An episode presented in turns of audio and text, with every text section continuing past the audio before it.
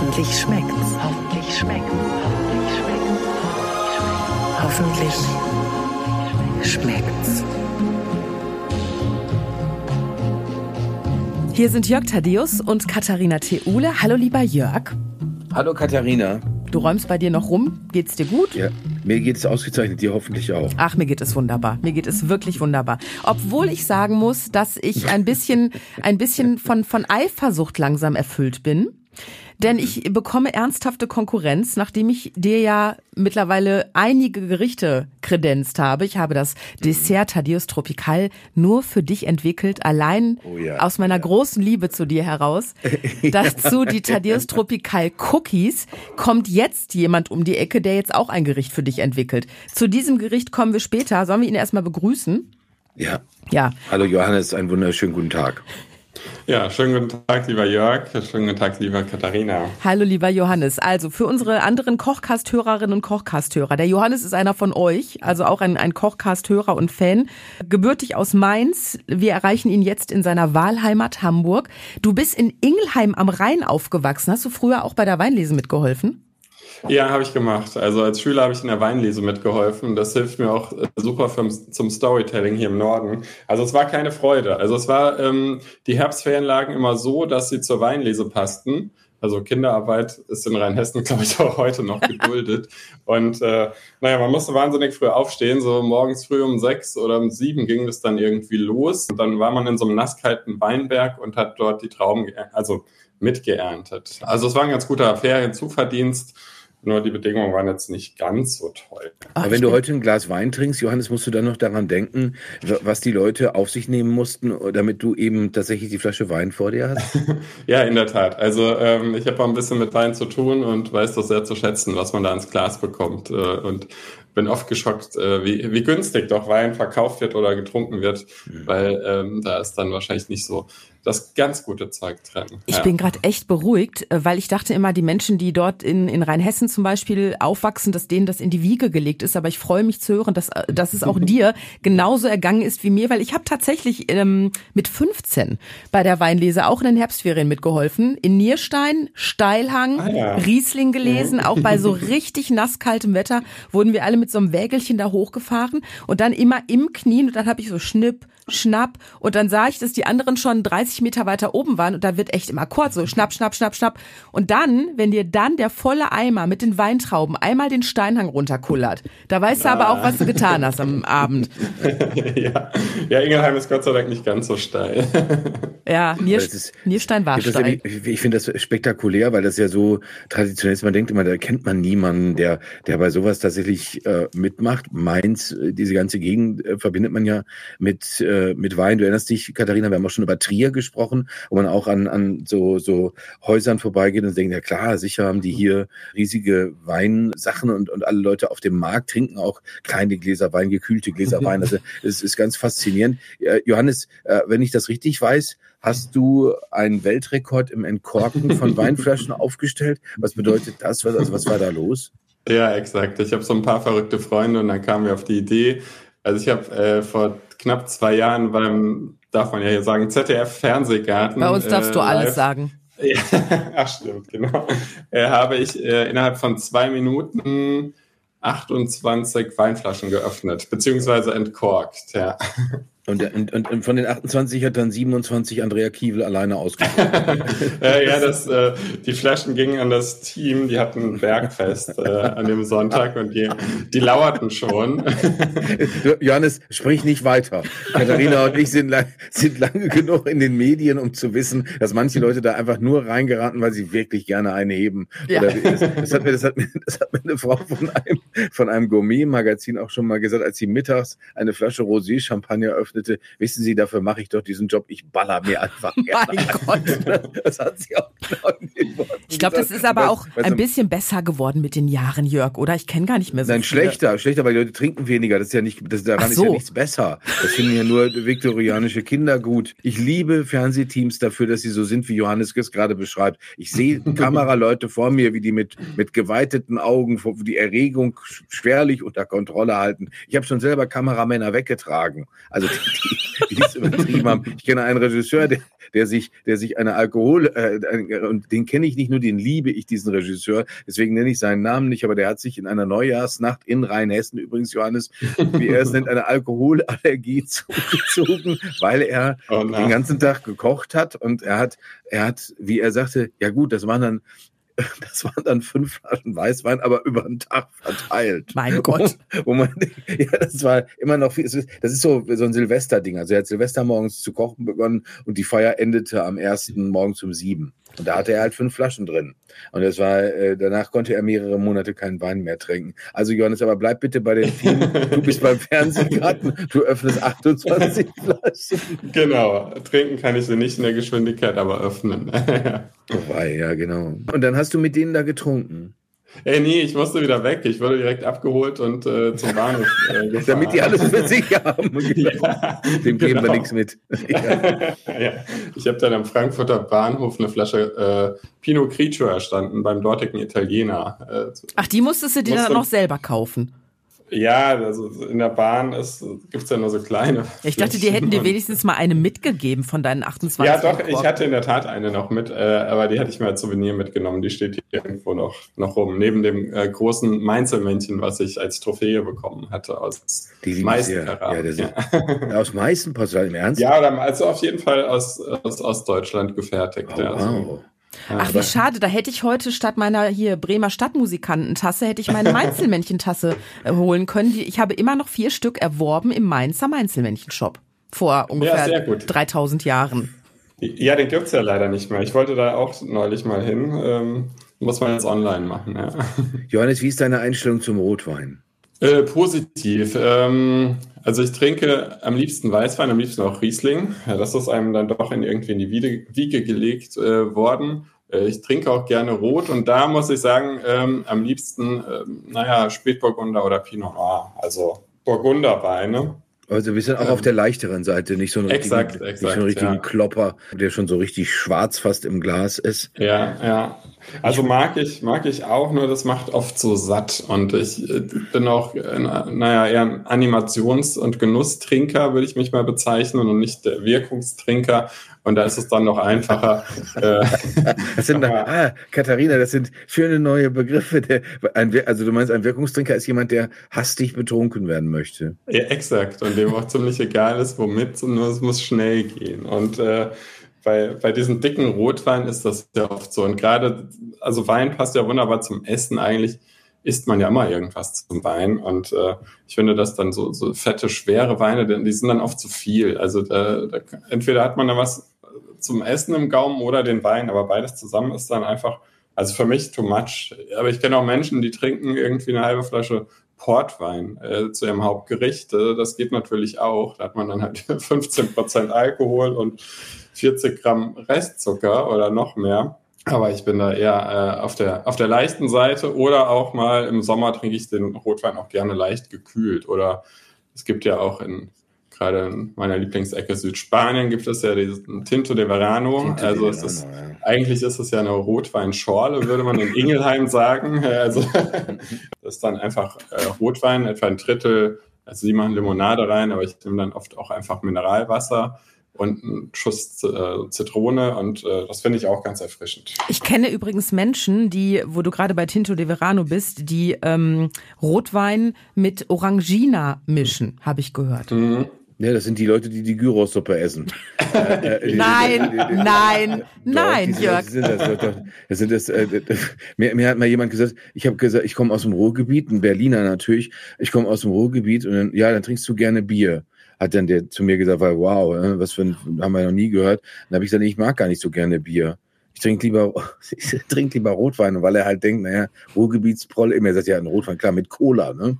Also das heißt, das heißt kalte Muschi heißt das, Rotwein mit Cola, nur damit für mhm. diejenigen, damit alles mal gehört haben. Ich stehe aber unter dem Eindruck eines wirklich zutiefst äh, kulturellen äh, Erlebnisses gestern Abend, weil ich ja mich in Frankfurt am Main gerade aufhalte. Ich war in, ähm, in der Gaststätte Der Buchwald. Das ist eine alte Frankfurter Apfelweingaststätte, die ist weit entfernt, also da kommen nicht 32 30 fotografierende Japaner rein wie in anderen äh, äh, Apfelweingaststätten. Ich habe lange Zeit angenommen, das muss ich ehrlicherweise zugeben, dass es Bembel nur nur Heinz Schenk und den blauen Gott, Bock gibt. ja. Ich weiß gar nicht, Johannes, ob du das noch kennst. Das ist eine, Ja. eine, eine, eine, eine der wirklich ganz großen Geisterbahnen des deutschen Unterhaltungsfernsehens. Also, Die ähm, Menschen äh, unter uns, die hart auf die 60 zugehen, erinnern sich noch, Jörg. Ja, genau. Als Kinder, als Kinder hat man dann, jedenfalls gab es da immer Bembel und so Steingutgefäße, wo ich dachte, das gibt's gar nicht in echt, bis ich hier in Frankfurt erlebte, dass mein Freund äh, einen Achter Bembel bestellte, also wo acht Gläser Apfelwein drin sind, der Äppler, Mhm. den man aus dem Gerippten trinkt, wie das Glas heißt, also das gerippte Glas. Und äh, dann kommt dazu, das kann man auch nicht einfach, also das habe ich jetzt neu gelernt. Ich dachte mir, kann man das als als als ja wie als Gast, als Tourist auch einfach so bestellen. Ich hätte jetzt ja, weil du das gerade sagtest, ich hätte jetzt normalerweise eine eine Apfelweinschorle bestellt. Aber der Apfelwein Ah, ja. ist ja für sich genommen schon nicht so wahnsinnig stark, aber ver, ver, vermengt schmeckt, äh, äh, schmeckt er besser. Und wenn man den zur Hälfte mit Mineralwasser, sprudelndem Mineralwasser aufgefüllt haben will, bestellt man einen Äppler tief gespritzt. Das sind ja alles so Ausdrücke. Und das ist, wird aber hier so, das machen ganz junge Leute, da diesen, diese fantastische Gaststätte der Buchwald. Die, das ist wirklich äh, absolut sehenswert. Die, die Küche, ich hatte ein, äh, so eine Cordon Bleu-Situation, muss man sagen, von, von, von, von der das berühmte afrikanische Dorf zwei Wochen zehren könnte. Aber äh, das, das war wirklich, das war äh, herrlich, muss man einfach sagen. Und ich finde das so toll, dass die das hier so hochhalten, dass sie, dass sie das hier so viel gepflegt wie die Frankfurter. Es gibt ja hier auch unzählige Metzgereien. Natürlich, das ist für Veganer trist, aber wenn man sich dafür interessiert, wie, wie so ein, wie so eine Bratwurst schmecken kann, äh, Leute, fahrt nach Frankfurt oder in die Umgebung. Aber Johannes, da muss ich dich wahrscheinlich nicht katholisch reden, weil als Mainzer ist ja für dich auch alles nicht so weit gewesen. Ja, das stimmt schon. Also Mainz hat ja auch eine ausgiebige äh, Fleischwurstkultur. Also da gibt's auch gefühlt jetzt nicht mehr ganz so, aber alle 100 Meter eine Metzgerei und jeder hat mal irgendwann den, den goldenen oder mindestens den silbernen Fleischwurstpreis gewonnen. Ähm, äh, sonst Das- brauchen wir da gar nicht erst einkaufen. Ja, hier bei denen, die, die wurden auch ausgezeichnet in der, in der Metzgerei, in der ich hier in Frankfurt war, für Würste, die kenne ich gar nicht, sowas wie den Korianderknacker. Der, der, der, der, der stand auf so, ja, Katharina, du guckst so, Ja, ich bin ganz, auf so einer äh, Urkunde. Ich bin ganz äh, fasziniert, mit was für Begriffen ihr heute um euch werft. Also das ist ja der Du meinst Wahnsinn. den Äppler tief gespritzt. Ja. Und dann noch gerippt und der Acht, Achterbembel und sowas. Meine Güte. Ja, die sprechen ja auch alle natürlich so komisch. Das muss man ja auch sagen. Also das können wir ja unter uns dreien, die wir jetzt hier auf Hochdeutsch miteinander verkehren, äh, kann man das ja mal ruhig sagen. Aber das ist ja, das ist ja wirklich auch krass. Da steht auch draußen nicht einfach Gaststätte dran, sondern also auch kann ich jetzt gar nicht nachmachen auf Hessisch. Ich habe eins, ich habe so zentrale Begriffe gelernt, wie dass es nicht die Bergerstraße ist. Das ist am Ende, also im Norden der Bergerstraße, sondern es ist die Bergerstraße. Das, das, muss, muss, da spielt übrigens auch die Serie Deutsches Haus für diejenigen, die da sich solche Sachen gerne angucken. Äh, kommen wir aber äh, zu etwas ganz Wichtigem, Johannes. Du hast es vorhin schon angesprochen, das geliebte Südspanien. Äh, wie kommst du dahin? Warum bedeutet dir das so viel? Äh, Bist du der Sprache mächtig? Äh, genau, also ich war 1998 mit meinen Eltern, war das damals, glaube ich, noch, äh, also Familienurlaub äh, in Südspanien, einem sehr schönen andalusischen Dorf und habe dort auch einen Sprachkurs gemacht. Ich hatte vorher in der Volkshochschule, also wie alt war ich denn da? Also 16, also ich bin 81 geboren. Ähm, auf jeden Fall, ich konnte ein bisschen Spanisch und ähm, meine Stieffamilie angeheiratet, das ist eine große Patchwork-Familie, das würde ja den Podcast jetzt sprengen, sind auf jeden Fall äh, Chilenen, also ich habe insgesamt fünf Geschwister oder sechs sogar, ja genau, doch. Ähm, und, Oder war da noch, war da noch ein Bruder versteckt? ja, ja, das ist recht komplex, weil da gab es noch eine interne Familien, ich sag mal, Umswitchung von Tante und Onkel zu Stiefvater. Und ähm, auf jeden Fall, lange Rede, kurzer Sinn. Jetzt wird's waren wir gerade spannend. naja, kommen wir zu Südspanien. Genau, die Familienküche können wir nochmal separat behandeln. Äh, war ich dort das erste Mal, ich fand es einfach so toll, habe dann dort einen Sprachkurs auch gemacht und mehrfach, äh, dann war ich da jetzt, glaube ich, die letzten 25 Jahre so 12, 13 Mal, habe noch äh, mit Erasmus in Alicante mal studiert, also Spanisch kann ich ganz gut. Ähm, und äh, das ist einfach ein, für mich ein, ein wahnsinnig toller Ort in Südspanien, weil man hat äh, Strand, man hat Meer, es ist nicht zugebaut, also an der Costa de la Luz, also hat nichts mit dem, mit dem Mittelmeerbunkern da zu tun. Und ähm, die Leute sind einfach wahnsinnig entspannt. Also es ist, äh, man hat viel Sonne, man hat viel Licht, es gibt wahnsinnig tollen Thunfisch da unten, tolles Obst, Gemüse zum Kochen. Und äh, naja, wenn man abends losgeht zum Essen, also vor zehn, braucht man da eigentlich in keinem Restaurant zu erscheinen. Äh, eher so gegen elf, zwölf essen die dann, also abends. Ähm, und äh, das ist ein ganz, ja, eine ganz witzige Lebensart dort. Auch ähm, am allercoolsten finde ich, sie haben auf dem Dorfplatz so ein Kinderkulturprogramm. Und es war zwar noch nicht mal Ferienzeit im letzten Jahr, aber Montagabend äh, 0.30 Uhr ist dort das Kinderprogramm. Also das äh, ist, ist finde ich einen sehr gesunden Ansatz, dass die Kinder auch wirklich lange schlafen am nächsten Tag. Ich weiß auch nicht, ob die, ob die dann auch Siesta machen, äh, um sich da wieder zu erholen. Ja, und ähm, ist so meine Lieblingsecke. Neben natürlich äh, Mallorca ist ja auch so ein, naja, also von Hamburg aus ist man ja auch schneller in Mallorca als in, in Frankfurt oder in Mainz äh, gefühlt. Mhm. Ja, das ist dann so. Aber nach Mallorca fährst du auch gern? Ja, genau. Da bin ich auch, auch recht gerne. Weil diese wunderbare Stadt Palma, da durfte ich nur einmal sein bisher. Das, ich fand das traumhaft, wo man den ganzen Reichtum der Balearen sieht, also die ganzen tollen Häuser, die, die da, die da rumstehen. Dann habe hab ich da einen Kaffee getrunken, dachte ich mir, mein Gott, ist der gut. Auch da habe ich einen italienischstämmigen Freund, der äh, Bohnen mit nach Spanien nimmt, weil ihm die Röstung da nicht gefällt. Also man kann ja wegen allem äh, religiöse Konflikte anfangen und äh, auch, auch wegen dieser Sache. Aber äh, wenn du wenn du dann da wenn du dann da bist, du machst dann da Urlaub oder hast du oder ist das richtig für dich ein zweites Leben? Momentan ist es eher Urlaub, aber also ich war auch schon mal verheiratet und das fand auch auf Mallorca statt. Also ich war da schon ziemlich oft. Also es ist schon äh, dass ich dort auch Freunde habe und so ein bisschen, würde ich mal sagen, sozialisiert bin. Und äh, auch gerade in Palma bin ich am liebsten, ehrlich gesagt, im Januar, also so über Silvester ist das da ganz toll als kleinen Tipp, weil dann äh, sind recht wenig Touristen in der Stadt. Das ist schon irgendwie 18, 20 Grad warm. Man kann in der Sonne mal ein bisschen im Wasser sitzen, schönen Kaffee trinken. Äh, man hat noch die Weihnachtsstimmung, wenn man da noch Bock drauf hat, nach, nach dem deutschen Weihnachten, weil in Spanien wird ja am 6. Januar traditionell Weihnachten gefeiert. Und es gibt noch eine äh, Weihnachtsparade, beziehungsweise das sind die drei heiligen drei Könige. Die werden da gefeiert, wirklich wie Könige. Und zwar am 5. Januar ist da eine Riesenparade in Palma. Also so ein bisschen fast schon, also vor Corona war es fast ein bisschen wie Karneval. Also es wurden auch Süßigkeiten geworfen und es waren da Samba-Tänzerinnen dabei. Und dann auf drei ganz großen Wegen kamen dann Kaspar, Melchior und Balthasar. Also das, das war schon richtig cool, so abseits der, der Touristenpfade. Jetzt machen wir fast unserem Lieblingsreisepodcast Reisen, Reisen mit Michael Dietz und Jochen Schlieber noch Konkurrenz hier. Herrlich. Wenn du, wenn du in Spanien bist, ob jetzt in Andalusien oder auf Mallorca, was steuerst du immer an? Was musst du dort immer essen? Also in Palma äh, gibt es so eine ganz kleine Imbissbude, die heißt Alaska. Die ist mitten in der Stadt, so zwischen Theater und dem C&A-Kreisel.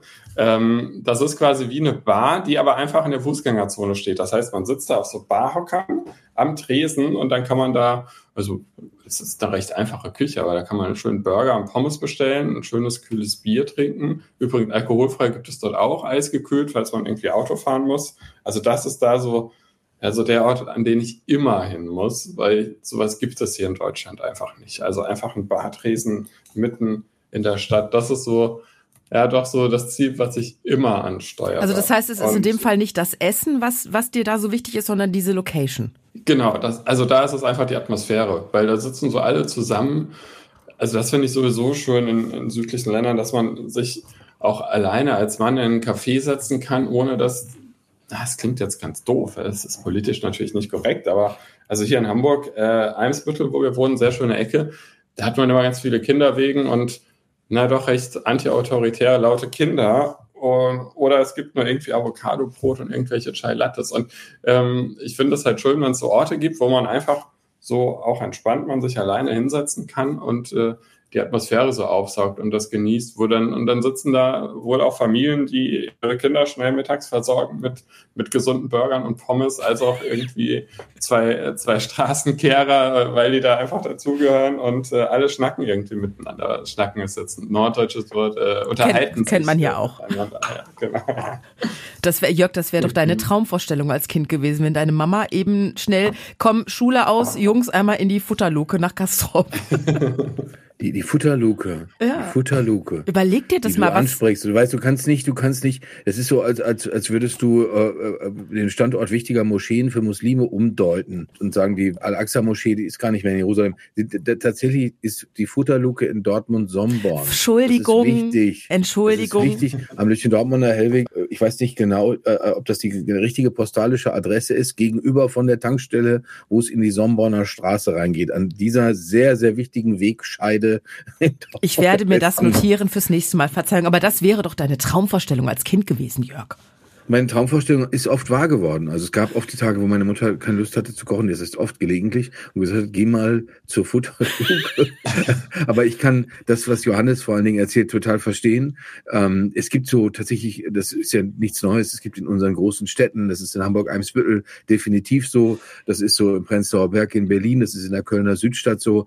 Äh, es gibt diese diese, diese Blasen, die müssen einem nicht sympathisch sein. Also das, sieht, das sieht alles ganz toll aus. Da kann man auch sofort eine, eine ARD oder ZDF Vorabendserie drehen, weil das alles so aussieht wie im Brigitte Beilagenheft Klischee. Aber es ist halt, es geht einem wahnsinnig auf die Zwiebel äh, in Hamburg Eimsbüttel. Ich erinnere mich noch vor Weihnachten, da einfach nur versuchen, eine Tasse Kaffee zu trinken und dann sitzen sie da alle und na, natürlich irgendwo ist der Stapel mit den Yogamatten, die die ganzen Muttis da reingetragen haben. Und, oh, das, deswegen, da, da, da, das, da kann man aber auch schon, wenn man dann nur in die deutsche Provinz fährt, ich fahre dann zu, zum Entgiften an so einen Autohof. Wo so, so acht, acht Tracker beim Doppel, bei der Doppelbockwurst zusammensitzen. Weil da denkt man schon, ah ja gut, es gibt auch noch ein anderes Leben. Diese, dieses legendäre T-Shirt, äh, was es auch nur an Autohöfen zu kaufen gibt für, für Männer in äh, das fängt, glaube ich, bei 3XL an, das ist für die, für die Kleinen. Und äh, da steht oben der Pfeil zu, äh, der Mann und dann in den Schritt der Pfeil die Legende. Und solche, solche, solche Sachen, die mit modernen Wahrnehmungsgewohnheiten hadern. Spanien, äh, Johannes, um darauf zurückzukommen, ich finde es auch ganz großartig, wenn man, ich, ich spreche die Sprache, also ich versuche die zu lernen, aber ich, es ist miserabel, was ich da darbiete. Ich bin total aufgeregt, ich bin nervös, ich habe den, meine meine Freundin Isabel hat mich nochmal darauf hingewiesen, dass ich auch die ganzen Vokale schon nicht richtig spreche und so weiter.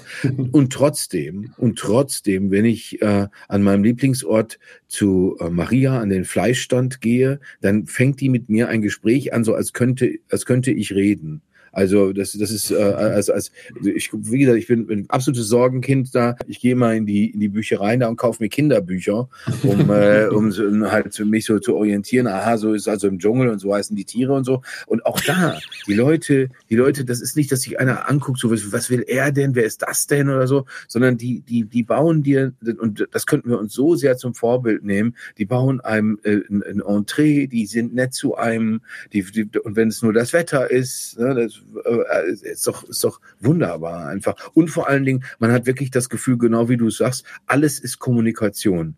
Man kann alles bereden und wir machen ja in Deutschland oft genau das Gegenteil. Wenn man in diesen düsteren Momenten in Berlin in die U-Bahn steigt und sowieso das Gefühl hat, ach, Selbstmord ist doch eine Option, äh, dann, dann, dann weil es ist so Januar und äh, dann riecht es aus den Mänteln und es ist dunkel, du weißt, in der U-Bahn ist dunkel und oben ist dunkel.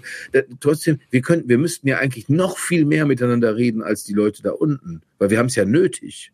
Vielleicht mal, ja, an, vielleicht so. mal anlächeln oder mal Danke und Bitte oder guten Tag sagen oder auf Wiedersehen. Ihnen noch einen schönen Tag. Ich finde, das würde. Ja, das, das geht oft schief. Also man wird hier oft schief angeguckt. Da hat man schon Angst, die drücken gleich den Notrufknopf, wenn man jemanden mal ein Kompliment macht oder äh, jemanden mal grüßt in der U-Bahn. Also ja. selbst in einem Spüttel ist das nicht, nicht so erwünscht. Ja. Freundlich sein kann erschreckend wirken auf manche Menschen. So, und diese Herzenswärme, lieber Johannes, die, die du in Spanien, die auch der Jörg in Spanien schon oft erlebt hat, hast du praktisch auf den Tisch getragen und hast in deinem Jörg Thaddeus Fan-Dasein ein Gericht entwickelt.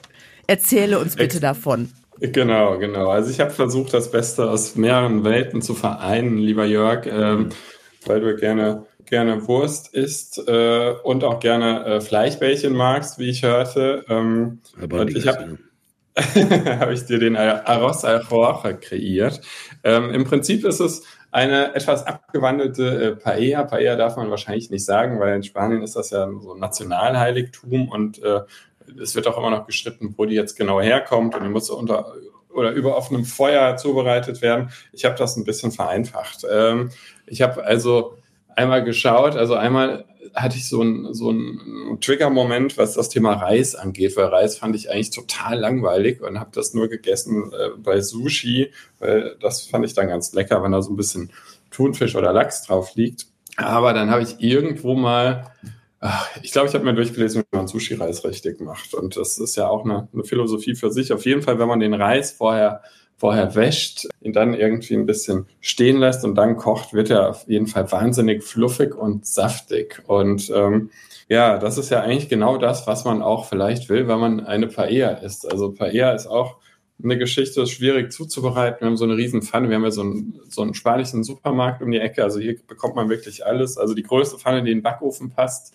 da gehen so acht Portionen rein. Und äh, als, als, als deutscher Genussmensch habe ich auch gerne da ein bisschen Folklore drauf, also Garnelen, Muscheln und was sonstiges und habe festgestellt, dass es wahnsinnig schwierig ist, die so hinzubekommen, dass der Reis gar ist äh, und oben die Sachen nicht trocken oder andersrum. Und ähm, dann habe ich äh, jetzt mal einfach so ein paar eher, also ich nenne es nicht eher, sondern Aros, äh, so ein Grundrezept geschaffen, wie man den Reis ganz gut hinbekommt und quasi die die Zutaten separat kocht, respektive brät und dann vereint man das Ganze wieder und die Geschmäcker verbinden sich. Und das funktioniert recht gut.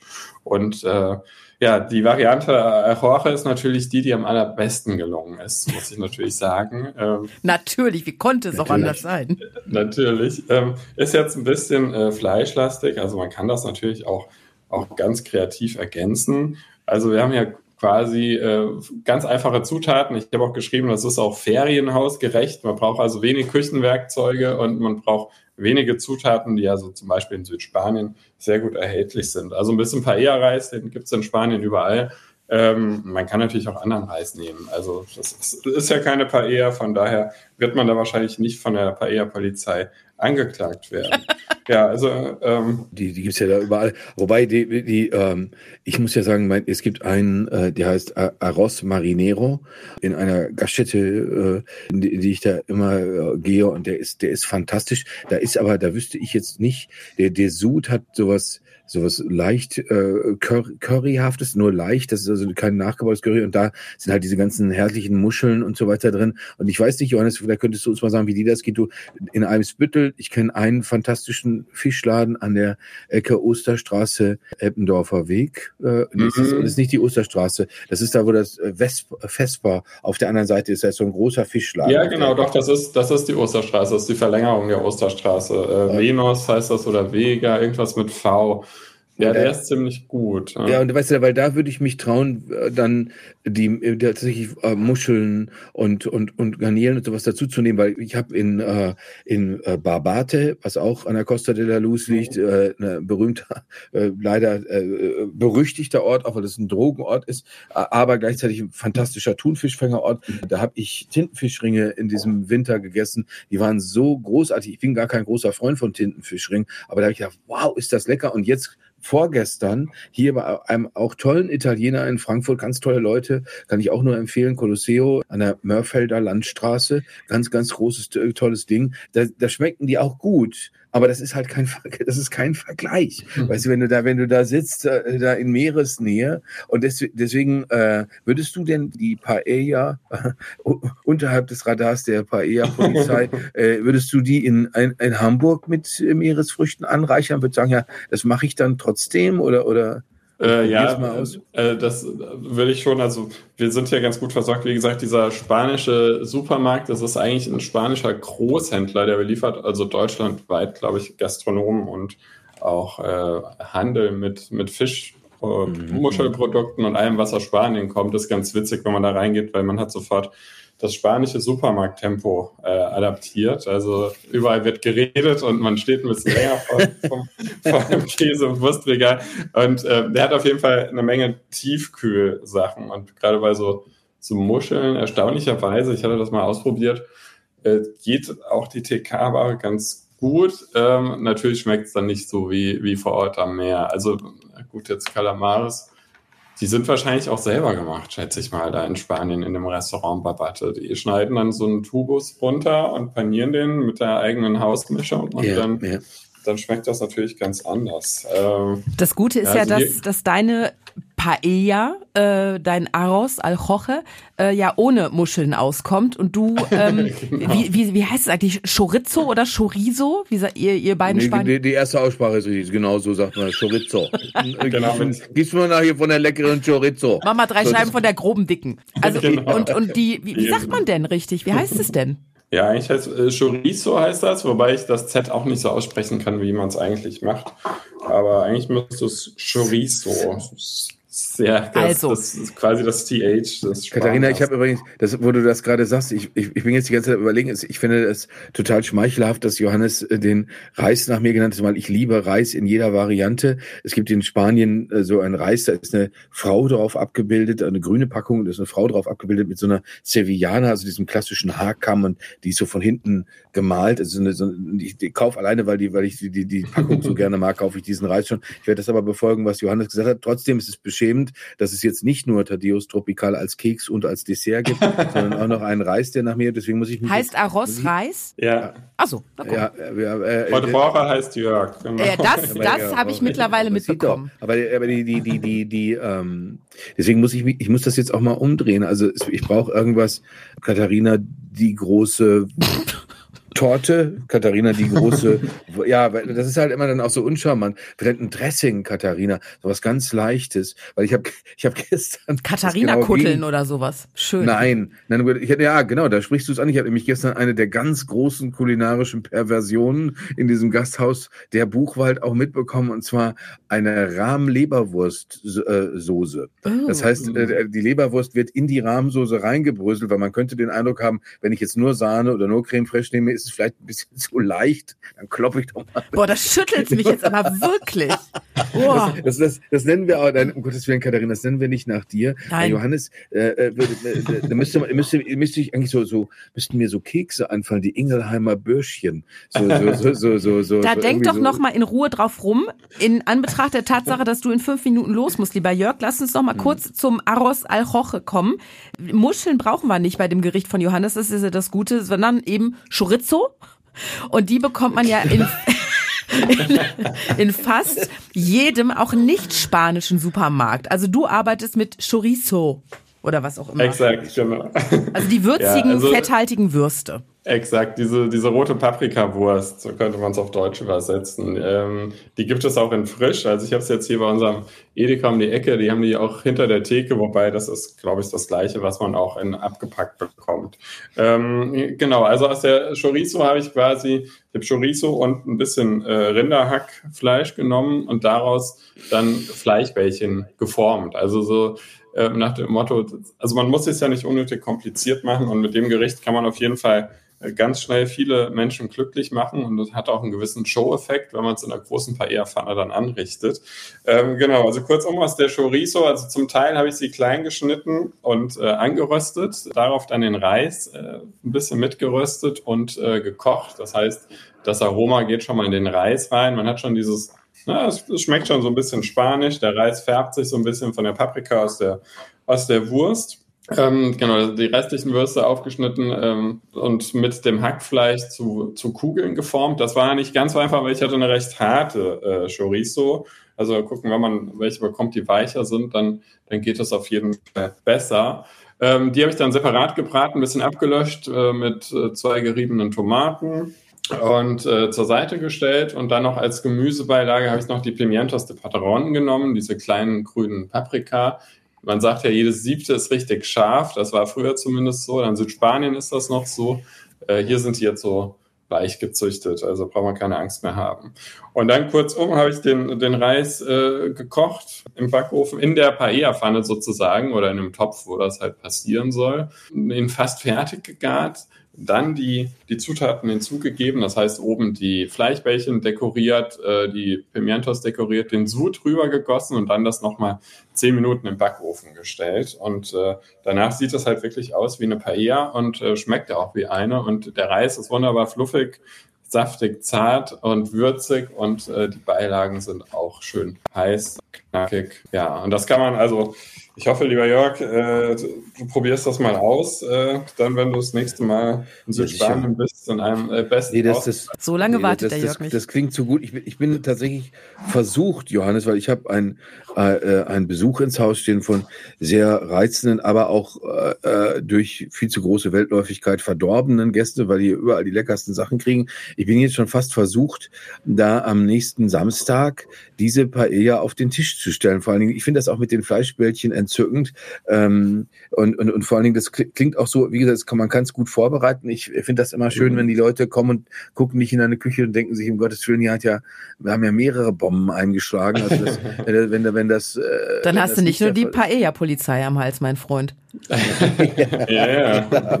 Genau. Aber das, das, das klingt gut, zumal ich äh, auch immer feststelle, selbst die Leute, die das gewöhnt sind, dass sie hier ein Schäumchen und, und, und, und da eine, eine, eine Konzentration von diesem oder jenem bekommen, dass die dankbar sind, wenn, wenn das, wenn das so ein anfassbares, wenn das so ein handfestes Gericht ist, ne? wenn das, wenn das einfach sättigend ist. Und bei der Paella gefällt mir, dass die, dass die ja auch leicht ist. Also es ist ja nicht so heavy.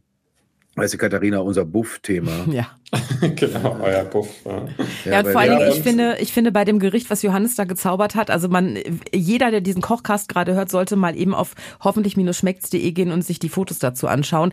Das kommt aus dem Ofen und du stellst es auf den Tisch und ich garantiere dir, dass die Gäste, die bei dir am Tisch sitzen, alle sagen, boah, das sieht aber toll aus. Also es ist schon so ein Poser-Gericht. Ja, genau, das ist, ist schon so mit überschaubarem Aufwand. Wie Jörg sagt, also bei uns ist auch so, also wenn wir gekocht haben, dann ist die Spülmaschine eigentlich schon ein bis zweimal gelaufen, bis das Essen auf dem Tisch steht, äh, damit es wieder ordentlich aussieht und vor allem, dass man natürlich auch Zeit hat für seine Gäste. Also ich stehe gerne den ganzen Tag in der Küche und bereite vor. Aber wenn dann die Gäste da sind, dann will ich lieber Zeit mit den Gästen verbringen. Stimmt, und dafür ja. ist, ist, ist so eine Pfanne super. Die kann man auch vorbereiten und dann stellt man sie halt eine Viertelstunde nachher noch in den Ofen oder halt fünf Minuten länger oder ein bisschen abgedeckt. Aber ähm, also das, das verzeiht einem auch so gewisse Zeiträume und man weiß ja auch immer nicht, kommen die Gäste alle pünktlich, dann einer kommt immer 20 Minuten später und äh, dann hat man das, das kalt auf dem Tisch stehen oder es übergart. Also dafür passt das äh, wirklich super. Und man kann es auch komplett variieren mit seinen Lieblingszutaten. Also man kann es genauso gut vegetarisch machen, vegan. Ja, genau, das geht auch. Ge- äh, Geht, wobei, das ist ja sogar, also wenn man die Chorizos rauslassen würde und das Hack, gut, klingt jetzt so, dann wäre es sogar vegan, aber äh, dann einfach ein bisschen mehr Gemüse rein. Man kann ja Paprika reinpacken, man kann Pilze reinpacken. Also Zu, das, äh, Zucchini würde da, würde da passen. Ich habe übrigens, äh, Katharina, um dir das auch nochmal weiterzugeben, weil Johannes, das ist ja, das wirst du mitbekommen haben, wenn du uns verfolgst. Wir haben ja hier äh, die ganze Zeit immer die Diskussion über unser Heimkind aus dem Gemüseregal, die, äh, nämlich die Aubergine. Und jetzt Mhm. ist es doch tatsächlich in diesem fantastischen Kolosseum-Lokal, habe ich da, da wieder, wieder eine Aubergine plötzlich bekommen mit äh, Parmesan gefüllt äh, und, und, und gebacken und ausgebacken. Und es war plötzlich wieder toll. Weil, weil, Ah. weil, weißt du, wir haben ja schon so oft darüber geredet, was macht man mit der Matsche. Äh, äh, und äh, wobei die Aubergine würde ich trotzdem, wenn ich jetzt, wenn ich jetzt eine vegetarische Paella machen würde oder Nein. vegetarischen Arroz, lieber, lieber Ah. nicht. Ich sehe sie da gar nicht. Ja, ja, der kommt vielleicht vorgegrillte Zucchini, Paprika in allen möglichen Farben. Ich habe jetzt nochmal gelesen, man soll sowieso bunt essen. Also, Mhm. aber äh, Johannes, das ist ein tolles Gericht, das ist eine ganz tolle Anregung. Äh, Das macht äh, beides, Appetit und Fernweh. Es ist, es ist wirklich toll. Katharina, möchtest du dem noch was hinzufügen? Ich möchte eigentlich nur hinzufügen, dass ich das ganz wunderbar finde, dass der Jörg dann Zeit für seine Gäste hat und daran arbeiten kann, den Weltrekord vom Johannes zu brechen und zwar einfach noch schneller zu sein und vielleicht neun, 29 Weinflaschen in zwei Minuten zu entkorken. Das, dafür kannst du deine Zeit dann nutzen. Ja, genau. Und, und, und, und natürlich muss ich langsam mal, ich muss auch mal in diesem Bereich vorstoßen, Katharina, in dem du längst bist, nämlich tatsächlich so auch, oder, oder was Johannes uns jetzt demonstriert hat, auch tatsächlich eigene Sachen entwickeln und die nach äh, geschätzten Menschen äh, zu nennen. Also ein Gericht nach Johannes, ein, eine Nachspeise, ein feines Dessert, ein Dressing nach dir, das äh, Teule-Dressing. Muss ich nochmal überlegen, was ich da, also es müsste, eigentlich müsste man sich dann vorstellen, dass man nur vielleicht ein bisschen mehr Rettich rein, aber gucken. Ich werde, Denk werden darüber nach. Denk, nimm es als, Dankeschön. als längeres Projekt. Johannes, dir ganz lieben Dank und wie, äh? Grüße nach Ja, Hamburg. Und alle, die dieses Rezept Don't Call It Paella, also Arroz al Joche mit Chorizo nachmachen wollen, hoffentlich-schmeckt's.de. So, Ich finde, das, ich finde, du solltest bei der alten Sprechweise bleiben und Chorizo sagen. Für Das mich, versteht man besser. das mache ich erst, wenn, wenn ihr weg seid. Vielen Dank, Dankeschön, euch einen schönen Tag. Tschüss. Euch auch. Ciao. Tschüss, mach's gut, Johannes. Tschüss, Katharina. Hoffentlich schmeckt's.